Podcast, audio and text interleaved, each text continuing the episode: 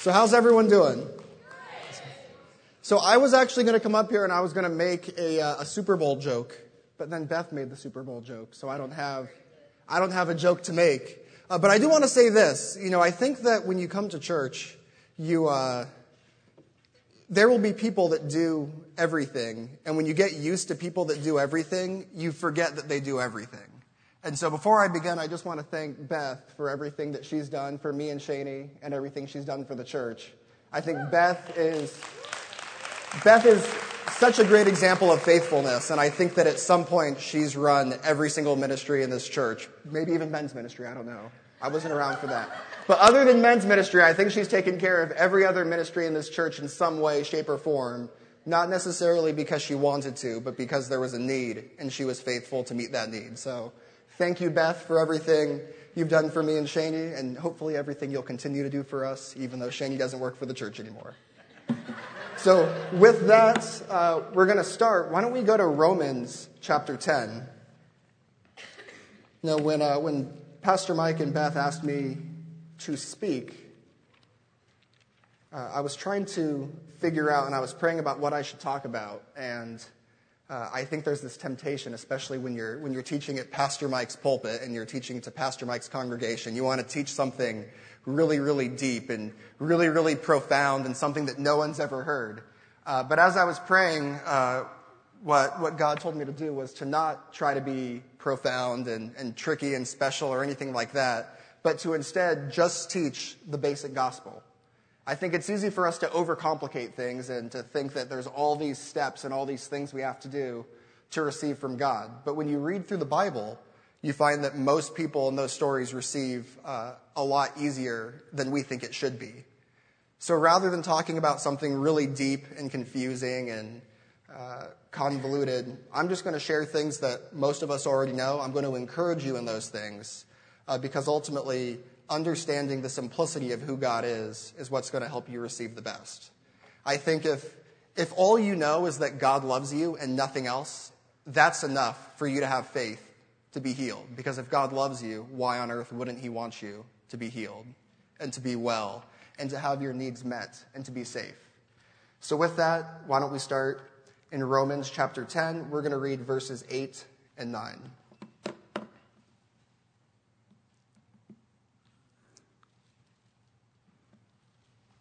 Romans chapter 10, verses 8 and 9. But what does it say? The word is near you, in your mouth and in your heart. That is the word of faith which we preach. That if you confess with your mouth the Lord Jesus and believe in your heart that God has raised him from the dead, you will be saved. Look at how simple that is.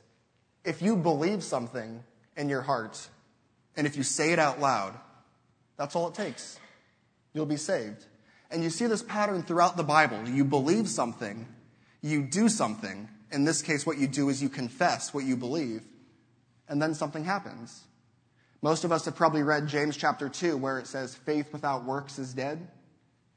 I think another way that could be translated is faith without corresponding action doesn't work. What you need is you need to believe something, but not just sit there content with the fact that you believe this thing. But instead, you need to put action to what you believe. You need to put your faith in motion. And only when you put your faith in motion will you receive what God has for you. In Romans chapter 10, the thing that he does, or that he tells us to do, is to believe and to confess. And when you do that thing, when you take that simple action, when you make that confession of faith, you will be saved. You know, that word saved in this verse, I'm, I'm, sure you've heard Pastor Mike say this before, but it's the Greek word sozo. And it has five different meanings that we often overlook when we're going through, uh, through our reading. The word sozo means to deliver, to heal, to rescue, to make safe, and to make sound. You know, when most Christians think about salvation, what they think salvation is, is, well, your sins have been forgiven, you've become a Christian, and then years and years and years from now, when you die, you get to go to heaven. That's salvation. But that's not what the Bible says. The Bible says that salvation is being delivered, being healed, being rescued, being made safe, and being made sound. In fact, if you read through the Gospels and the way that this word is used, this word sozo, that means salvation, the way that this word is used throughout Scripture, it almost never means having your sins forgiven and going to heaven when you die. I jotted down just a couple examples of how this word has been used throughout Scripture. In Mark chapter 5, Jairus' daughter is raised from the dead. And the word that's used to describe her being raised from the dead is sozo. She was saved from death. She was restored back to life. In Mark chapter 10, there's a blind man, and it says that when he met Jesus, Jesus saved his sight. He restored his vision back to him. It doesn't say he, he was, uh, it doesn't use some other word other than salvation. The word it used to be made well is sozo. He was saved from his ailment, and he was able to see. In Luke chapter 8, Jesus sails across the Sea of Galilee with his disciples. He gets out of the boat and he encounters this, this call, we call him the madman of Gadara. He's this, this demon possessed man. He's running around naked, freaking everyone out. He meets Jesus. Jesus talks to him, and the Bible says that Jesus saved him. He sozoed him. This man was delivered from demons he received salvation, and it wasn't salvation just to have his sins forgiven and just to get to go to heaven when he died, but it was the restoration of his mind. In Luke chapter 17, uh, we read the story of the ten lepers that come to Jesus, and it says that Jesus healed the ten lepers, and the word sozo is not used in that case. Those men, they had leprosy, they met Jesus, and they were healed, meaning that the leprosy that was working in their bodies stopped spreading. Jesus put a stop to the leprosy. But the effects of the leprosy that they had had over the years and years of suffering from that disease was still in their bodies. But then it tells us that one of the ten lepers came back to Jesus and fell on his knees and praised Jesus, thanking him for healing him. And that man was saved. He received salvation. He received sozo, and he was made well. He was restored. In other words, not only did the disease stop spreading, but everything that had happened to him in the years past was done away with and his body was made completely whole. That's salvation. He didn't meet Jesus and, and Jesus said, Your sins are forgiven you. Now, you're probably only going to be around for a couple more years, but don't worry, you get to go to heaven when you die. He said, You have salvation. You have my salvation you are not only healed, but you are restored. You are made well. And you can continue living your life. And it wasn't just Jesus that gave people this sozo salvation. In uh, Acts chapter 3, we read the story about uh, Peter and John. It says that Peter and John were going to prayer school at their church. They were running late because Peter was with them. And they, uh, They're rushing to church and they see this homeless guy, this crippled man who can't walk, sitting on the side of the road. And the man says to him, uh, you know, whatever he says. He says, I, you know, can I have silver or gold? You guys probably know what he says. He asks for money. And, and Peter stops, even though they're late for church, he stops and he says, Silver and gold I have not, but such as I have I give unto thee.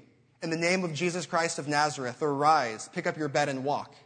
And it says, the man I, I love this. He didn't just stand up. It says he leaped to his feet, praising God, and he was restored. And the word that's used to describe him having his, uh, his ability to walk restored to him is that Greek word sozo. They received the salvation of Jesus through Peter and Paul, and he was healed. Over and over and over again, you read through the Bible and you see that salvation isn't just your sins are forgiven. You get to have a relationship with Jesus. You may suffer throughout that relationship, but you get a relationship. And then at some point in the future, you're going to die and go to heaven. The Bible never talks about salvation in those terms. The way the Bible talks about salvation is being restored being safe, being healed, being completely well, having your needs met over and over and over again. And all those things restoration, healing, peace, uh, clarity of mind, anything you could need from Jesus, the way the Bible tells us we receive that is the same way we receive the forgiveness of sins. Romans chapter 10, verse 9. If you confess with your mouth and you believe in your heart, you will be saved. You will be sozoed. You will have salvation. You will be made well. You will be made complete. You will be restored. It's the same exact process every time. Being healed isn't meant to be more difficult than receiving salvation. In fact, there's the story in the Gospels where Jesus is in, is in a house. Uh, I believe that the translation, the King James says he was in the house. And uh, it's just completely packed. People can't get in. And so these four guys, they've come with their friend who, who can't get out of bed, and they're carrying him around in this cot. And it says that they can't get in through the front door, so they poke a hole in the roof, and they lower the guy down through the roof, which whoever's house it was, they didn't seem to mind at the time. So they rip this hole in the roof, they lower this guy down, and Jesus sees him, and Jesus says to him, Your sins are forgiven. Now, if I were the guy in the bed, or if I were one of the four guys that was carrying that guy around town, picking him up on the roof, lowering through the ceiling, going through all that hassle, clearly he's not there to have Jesus forgive his sins. Jesus looks at him and he says, Your sins are forgiven you. And what's crazy is the, the Pharisees, the people that are there, they get even more outraged at that than if he had just healed the guy. Jesus says, your, your sins are forgiven you. And the Pharisees say, Who on earth can forgive sins but God? You don't have a right to do this. And Jesus responds, Jesus says, uh, He says something to the effect of, You may not, or if you don't believe that I have the power to forgive sins, then see what I'm going to do right now. He lays hands on the guy. He says, Get up on your feet. You're healed. And the man gets up on his feet. Jesus uses healing to prove that he has the authority to forgive sin. We think of forgiveness of sins being a really, really easy thing and healing be a hard thing. But Jesus says healing is easy compared to having your sins forgiven. I'm going to heal you. I'm going to lift you up on your feet just so everyone here knows that I have the ability to forgive sins. I think we look at these things a little backwards. If you confess with your mouth and you believe in your heart, you will be saved. You will have salvation. You will have sozo.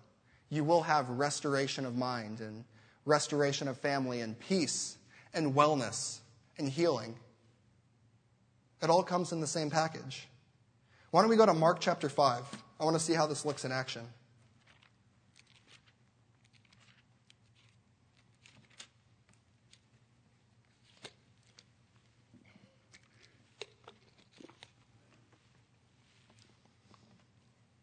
Mark chapter 5, we're going to start in verse 21.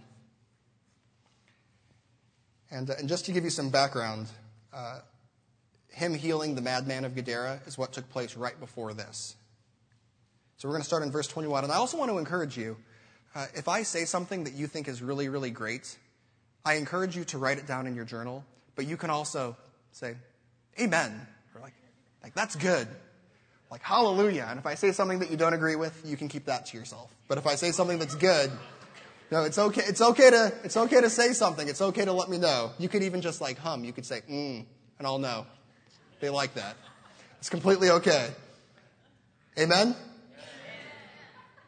There we go. Mark chapter five. I'm, I'm, I'm thinking of when Scott Stewart sits in the crowd and he, he cheers himself on.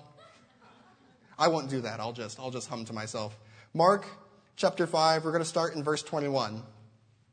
Now, when Jesus had crossed over again by boat, he had to cross over again because he went to the other side, healed a guy, and then was immediately kicked out of town for performing a healing. So he comes back again by boat to the other side, and a great multitude gathered to him, and he was by the sea.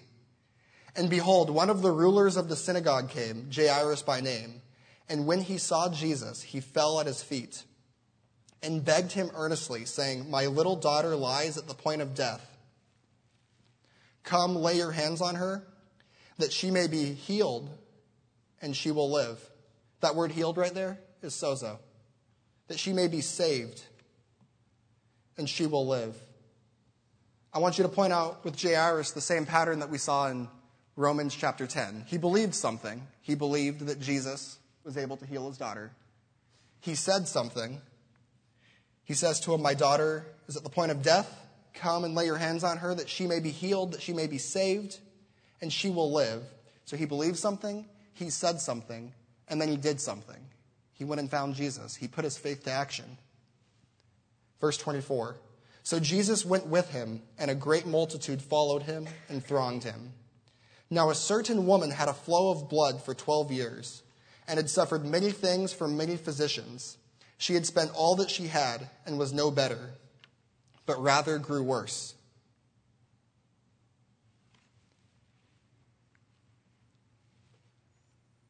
I think sometimes we read the Bible and we read the words on the page and we never stop to actually think about what it's saying. Think about this woman, the condition that she was in. She had been sick for 12 years. One day, she started bleeding, and she never stopped. In, in their society, uh, she, she would have been an outcast for that. She wouldn't be able to really hang out with other people. She'd kind of be off on her own, uh, locked up in her own place. She's suffering through this. She goes and sees all the doctors that she can see. The doctors can't do anything. There's nothing wrong with doctors, but these doctors couldn't do anything.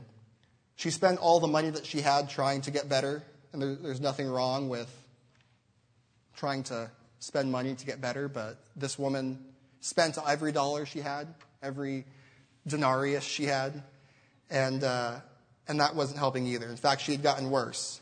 So she had been suffering this way for 12 years. Verse 27 When she heard about Jesus, she came behind him in the crowd and touched his garment. Know, there's something here that I think I overlooked almost every time I read it until a few months ago. It says in verse 27 when she heard about Jesus, how did this woman hear about Jesus? She had been sick for 12 years. She had been isolated for longer than Jesus had been in ministry. But someone went and visited this woman and told her about the things that Jesus was doing. It's very good for us to know what the Bible says about healing and about salvation. But it's also very important for us to tell other people what the Bible says about salvation and the Bible says about healing. Our relationship with God isn't about, it's not about me and Jesus. Know, we often say, like, oh, it's, it's just me and Jesus. It's, it's not just me and Jesus. It's Jesus and this whole congregation and the congregation of the church down the street and the congregation in the other state that teaches things that we don't agree with. We're all the same family. We're all the same children of God. Whether or not we like what every other church is doing, you know, I have family, and I don't always like what they're doing, but they're still my family.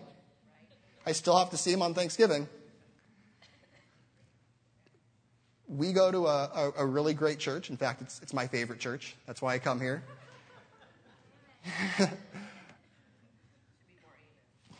there, there we go. This, this is my favorite church. Amen. But even the churches that, that, that we disagree with, and even the churches that do things that we don't like, they're still our family. They're still a part of the family of God. And it's important for us to spread the truth. It's important for us to tell people what we know about God, the things that God has done in our lives. Revelation chapter 12, verse 11, or chapter 11, verse 12, one of those two, says that we overcome the devil by the word of the Lamb and the testimony of the saints. We need to testify when God does things in our lives. We need to let other people know what's going on. Especially those like this woman who had been isolated for 12 years. We need to go find those people. When Terry Mize is out here, he always talks about Proverbs chapter 30, verse 19, I think, that talks about uh, what he considers his ministry going to the widows and the orphans, to the lost and the needy. There's people out there that need to hear the things that we get the privilege of hearing every single week. And if we're not the ones that go and tell them, then they're never going to know. But fortunately for this woman, someone went and told her. Someone decided that even though she was unclean and even though it probably wasn't the most pleasant thing to go spend time with her, that they were going to do it. They were going to go find her and they were going to tell her about all the miraculous things that Jesus was doing in his ministry. When she heard about Jesus, she came behind him in the crowd and touched his garment. For she said, If only I may touch the clothes of his garment, I shall be made well. That word well right there, let me check my notes to make sure. Yes, sozo. if I may only touch his robe, if I may only touch his clothes, I will be saved. I will be sozo. I will have salvation. I will be made well. I will be restored. She follows the same exact pattern as Jairus. She believed something, she said something, and then she did something. In fact, she did something that was very risky for her to do she, with this disease that wasn't supposed to be out in the public, was walking through crowds of people, pushing through them to get to Jesus. She really did put her faith to action. Verse 29 Immediately the fountain of her blood was dried up, and she felt in her body that she was healed of the affliction. And Jesus, immediately knowing in himself that power had gone out of him, turned around in the crowd and said, Who touched my clothes? But his disciples said, You see the multitude thronging you, and you say, Who touched me? And he looked around to see her who had done this thing.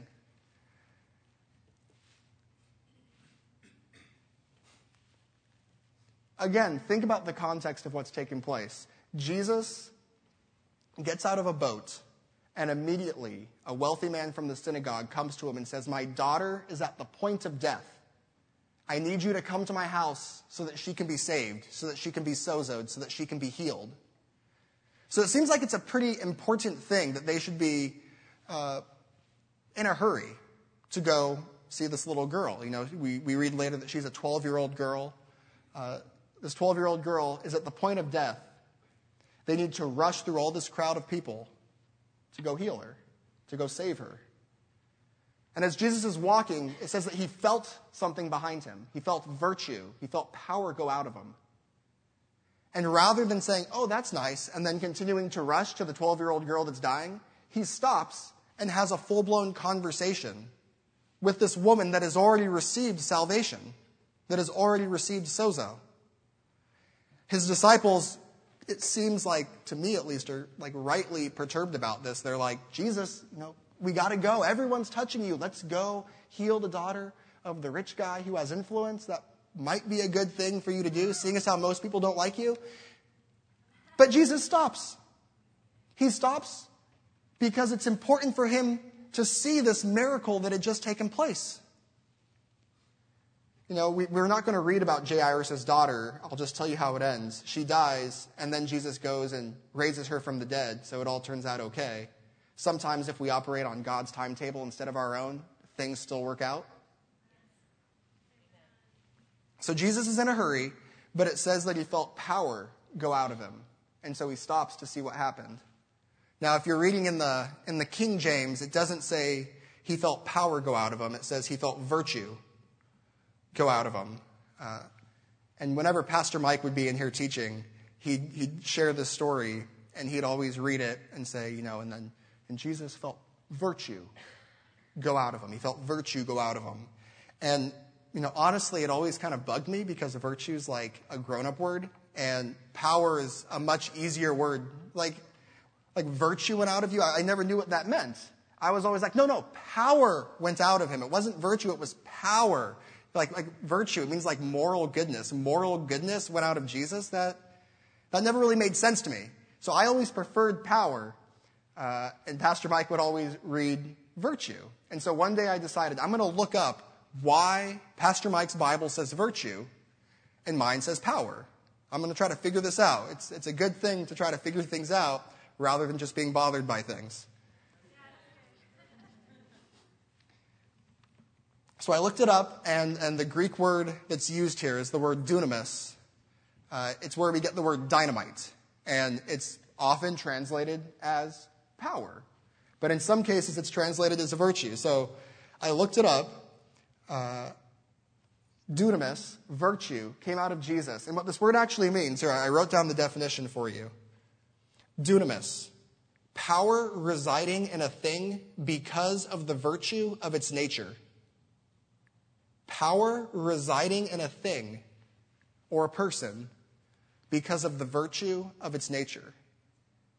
In other words, when virtue went out of Jesus, it wasn't just power that went out of him, but it was power that belonged in him because of his nature. Because he was a righteous child of God, he had a right to have that power and to release that power into people that needed it. Now, here's the thing that's really, really, really cool about this word dunamis.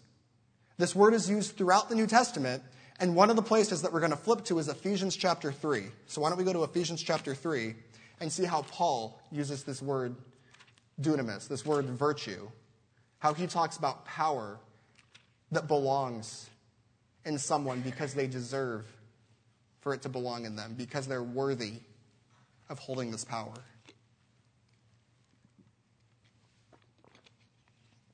We're going to read Ephesians chapter 3, verse 20. And I'll remind you the word dunamis, virtue, power, means power that resides in a thing or a person because of the virtue of its nature. Ephesians chapter 3 verse 20. Now to him who is able to do exceedingly abundantly above all that we ask or think, according to the dunamis that works in you. This verse blows me away. It blows me away because think about how Paul describes this power. Now to him who is able to do all that you ask or think. That, that would blow me away. God is able to do everything that I ask or think, but that's not what it says. God isn't able to do all that I ask or think. He's able to do above all that I ask or think. But he does more than that. He doesn't just do above all that I ask or think, he does abundantly above all that I ask or think. But it gets even better.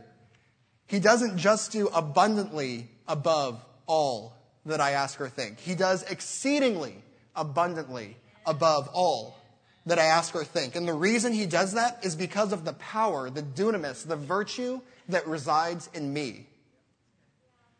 That same power that raised Christ from the dead, we sing this. There's a song that says this. The same power that raised Christ from the dead dwells in me. And the person that sings that song, they didn't make that up. That's from Ephesians chapter 1. Ephesians chapter 1, Paul prays that Christians, it says that he, he prays repeatedly every single day that Christians would understand the power that dwells in them, the power that flows through their veins. He says it's the same power that raised Christ from the dead and sat him in the heavenly places far above all principalities and powers and might and dominion, and above every name that has been named, and above every name that hasn't even been named yet. Think about that. Jesus' name is above not only everything that has a name, but things that we haven't even come up with names for. If you discover something 20 years from now, what should we name it? Doesn't matter. Jesus has power over it. Oh, there's a new disease that's spreading through the world.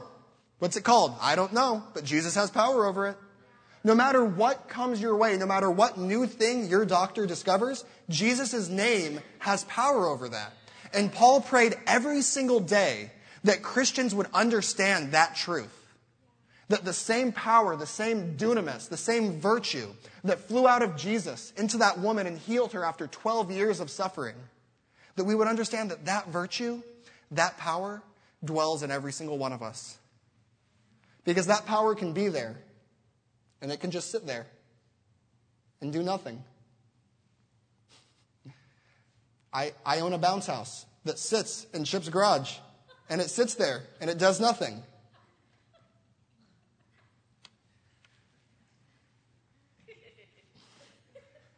We just moved to Dana Point, and I had boxes and boxes and bookshelves of books that just sat there and did nothing. And my wife made me throw most of them away because there was no reason we had them. I wasn't going to read them. I just thought it looked really cool to have them all on the shelf. She said, No, we're getting rid of those because you don't use them. If you don't use something, there's no point in you having it. You have the dunamis power of God dwelling within you. Are we going to put it to use? Or is it just going to sit there? While we believe that salvation just means we get to go to heaven someday. Now, to him who is able to do exceedingly, abundantly, above all that we ask or think, according to the power that works in us. Verse 21 To him be the glory in the church by Christ Jesus to all generations, forever and ever. In other words, this worked in Jesus' generation, it worked in Paul's generation, it worked in the generations of the Middle Ages, it worked in the generations of the Reformation, and it works in your generation. And it's going to work in the next generation. It's going to work forever and ever because God is a God that doesn't change. And if He did these things for Old Testament saints, He'll do them for you. If He did this for that king whose name I don't remember, who wasn't very righteous in 2 Kings chapter 5, He'll do it for you, His child, who is righteous, who is clean, who is whole, who is saved. Because He loves you. Because he's God, because that's his nature. And that power resides in him because of that nature. And that power resides in you because you share in that nature. Let's go to 2 Peter. I have time. 2 Peter chapter 1. I get excited when I talk about these things.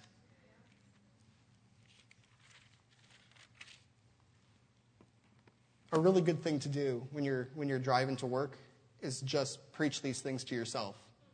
Just driving down the street and people will, you know, you could put Bluetooth in your ear so people don't think you're crazy. But, but what you're really doing is you're, you're preaching the gospel to yourself. That'll, that'll get you excited for work. Second Peter chapter 1, we're, we're not going to read the whole, uh, we could read starting in verse 2, 2 through 4. Grace and peace be multiplied to you in the knowledge of our God and of Jesus our Lord as his divine power, his dunamis, has given to us all things that pertain to life and godliness. That dunamis power that resides in you, it says right here, has given you everything you need to live life and to be godly. We're all alive, so I think that covers everything. Everything you need to be alive, he gives to you through the knowledge of him who called us by glory and virtue. That word virtue is not uh, dunamis, by the way, I looked it up. Verse 4 By which we have been given exceedingly great and precious promises, that through these you might be partakers of the divine nature, having experienced the corruption that is in the world through lust. Hmm? Escaped? How is it up here? Oh, I'm, I'm reading from the New King James, so my words are slightly different. Did I say escaped? What did I say? Oh, I sorry, I said experience. Having escaped the corruption. Thank you, Mark. Having escaped the corruption that is in the world through lust. Check that out. Through these great and precious promises, you may be a partaker through the divine nature. It says you may because most Christians choose not to. It might be out of ignorance, they don't have the knowledge. It might be out of willful disbelief. They don't want to believe these things are true. But if you have this knowledge, if you believe what the Bible says about God and what the, the Bible says about you, you can become a partaker in God's divine nature. That's incredible. I, don't, I, I sit around and I think about this verse and it just blows my mind. I get to be a partner. I get to have a piece of God's divine nature. We so often hear, not, not at our church, but so many Christians hear that, you know, being a Christian is about being a, a sinner who God loves in spite of all the bad things. That's not what you read in the Bible. Jesus invites you to be just like him.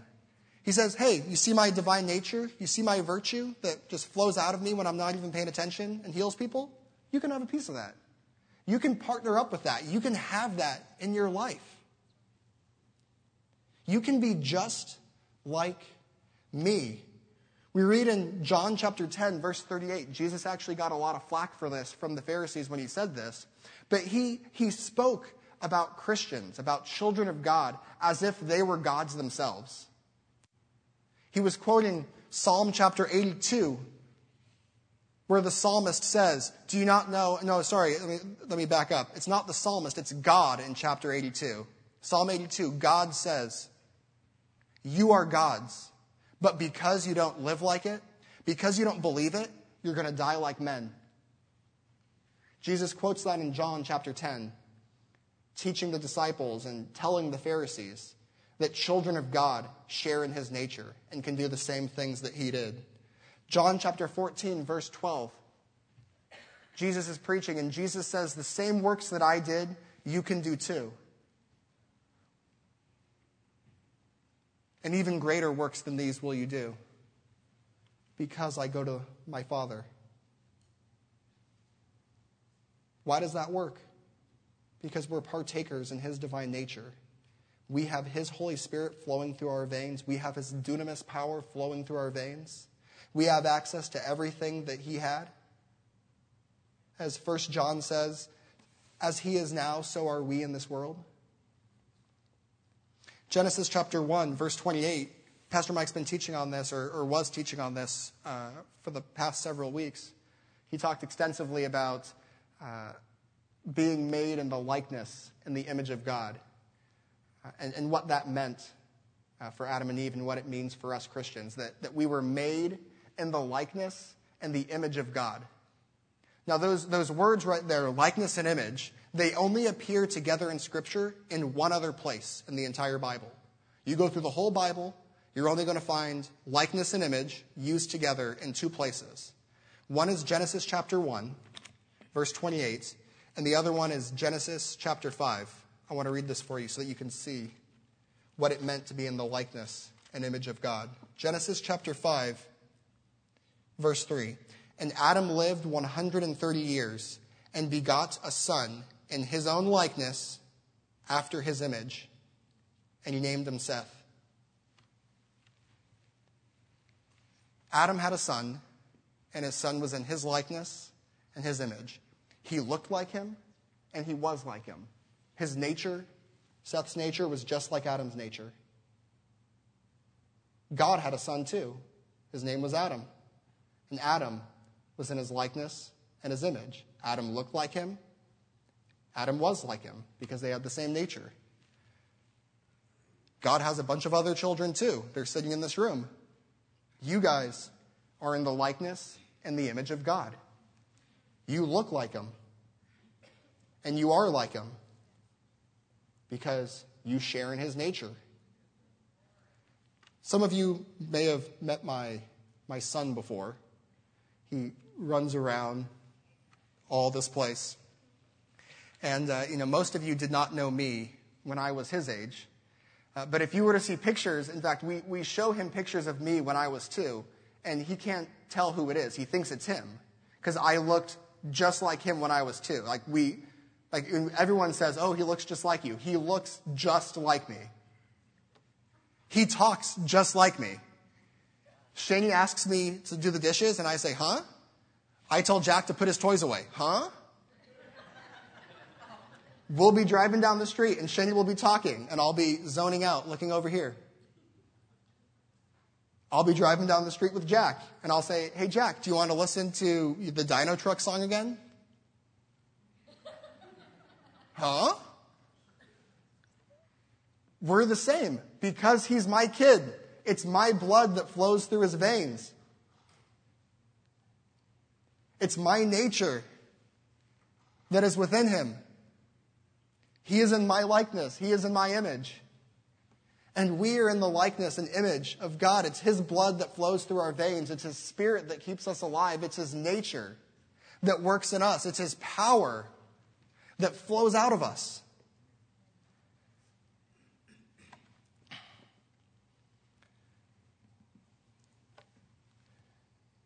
I think a lot of these things become very simple when you start to understand these basic truths. We're, we're just like God. That's what Jesus said. That's what God said. That's what the writers of the New Testament, inspired by the Holy Spirit, said. People sometimes get mad about saying things like that, but it's what the Bible says. We're just quoting the Bible. You are just like God. And if you're just like God, that means something. It means that you can do the things that Jesus did. It means that you can live the life that Jesus lived. In Isaiah chapter 55, it says that our thoughts are not his thoughts and our ways are not his ways. And we, we quote this, not we, but, but Christians quote this and they say, see, we can't, we can't think God's thoughts and we can't walk in his ways. If you read the verses right before it, what Isaiah is saying is, listen up, dummies. Your ways are not his ways. So get your ways more like his ways. Your thoughts aren't his thoughts. So stop thinking your stupid thoughts and start thinking his great thoughts. His thoughts are better. Your thoughts stink. That's what it means. The essence, the story of the Bible is God calling us back into his family, us being just like him yet again. You are a child of God. You are a child of God. It's like the most simple thing. But it's so, so important that we grasp it. You are a child of God. And if you're sitting in this room and you have children, you know that you don't want your children to suffer through life. You don't want your children to be sick, to be needy, to be depressed, to go without peace, to be anxious.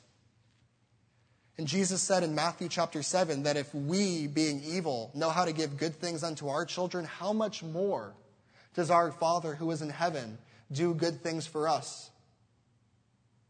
Think of the best parent, the best father that you know. It could be a real person, it could be Atticus Finch. The best, like the, the best picture of a parent that you can think of. The Bible says that compared to God, that guy's evil and he's terrible.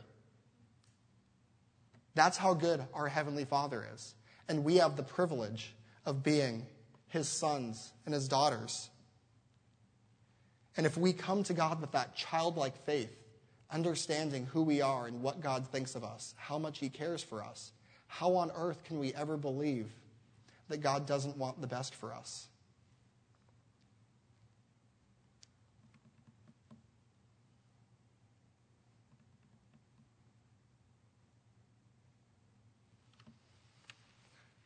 So here's what I want us to do I want us to follow the pattern that we've seen over and over and over again in the Bible. We, we're going we're gonna do something tonight, and every one of us, whether we're, we're in need of healing or in need of anything else, or whether we're not, it would be advisable for you to continue doing this thing every single day. We're going to follow that template that we read in the Bible. We're going to believe what the Bible says, we're going to speak what the Bible says, and then we're going to act upon what the Bible says. Because the Bible says when you do those things, when you believe, when you confess, and when you put action to your faith, that you receive, that you will be saved, you will be restored, you will be made whole. This is healing school, but for the rest of the night, it's salvation school. It's sozo school. If you're in here and you don't need healing, but maybe you need restoration in your family, the same pattern works. Being healed is no different than being saved. Being restored in your relationships is no different than being healed. Having restoration and clarity in your finances and your business is no different than receiving salvation, the forgiveness of sins. So, what I want us to do is, I want everyone to stand up, and we're just going to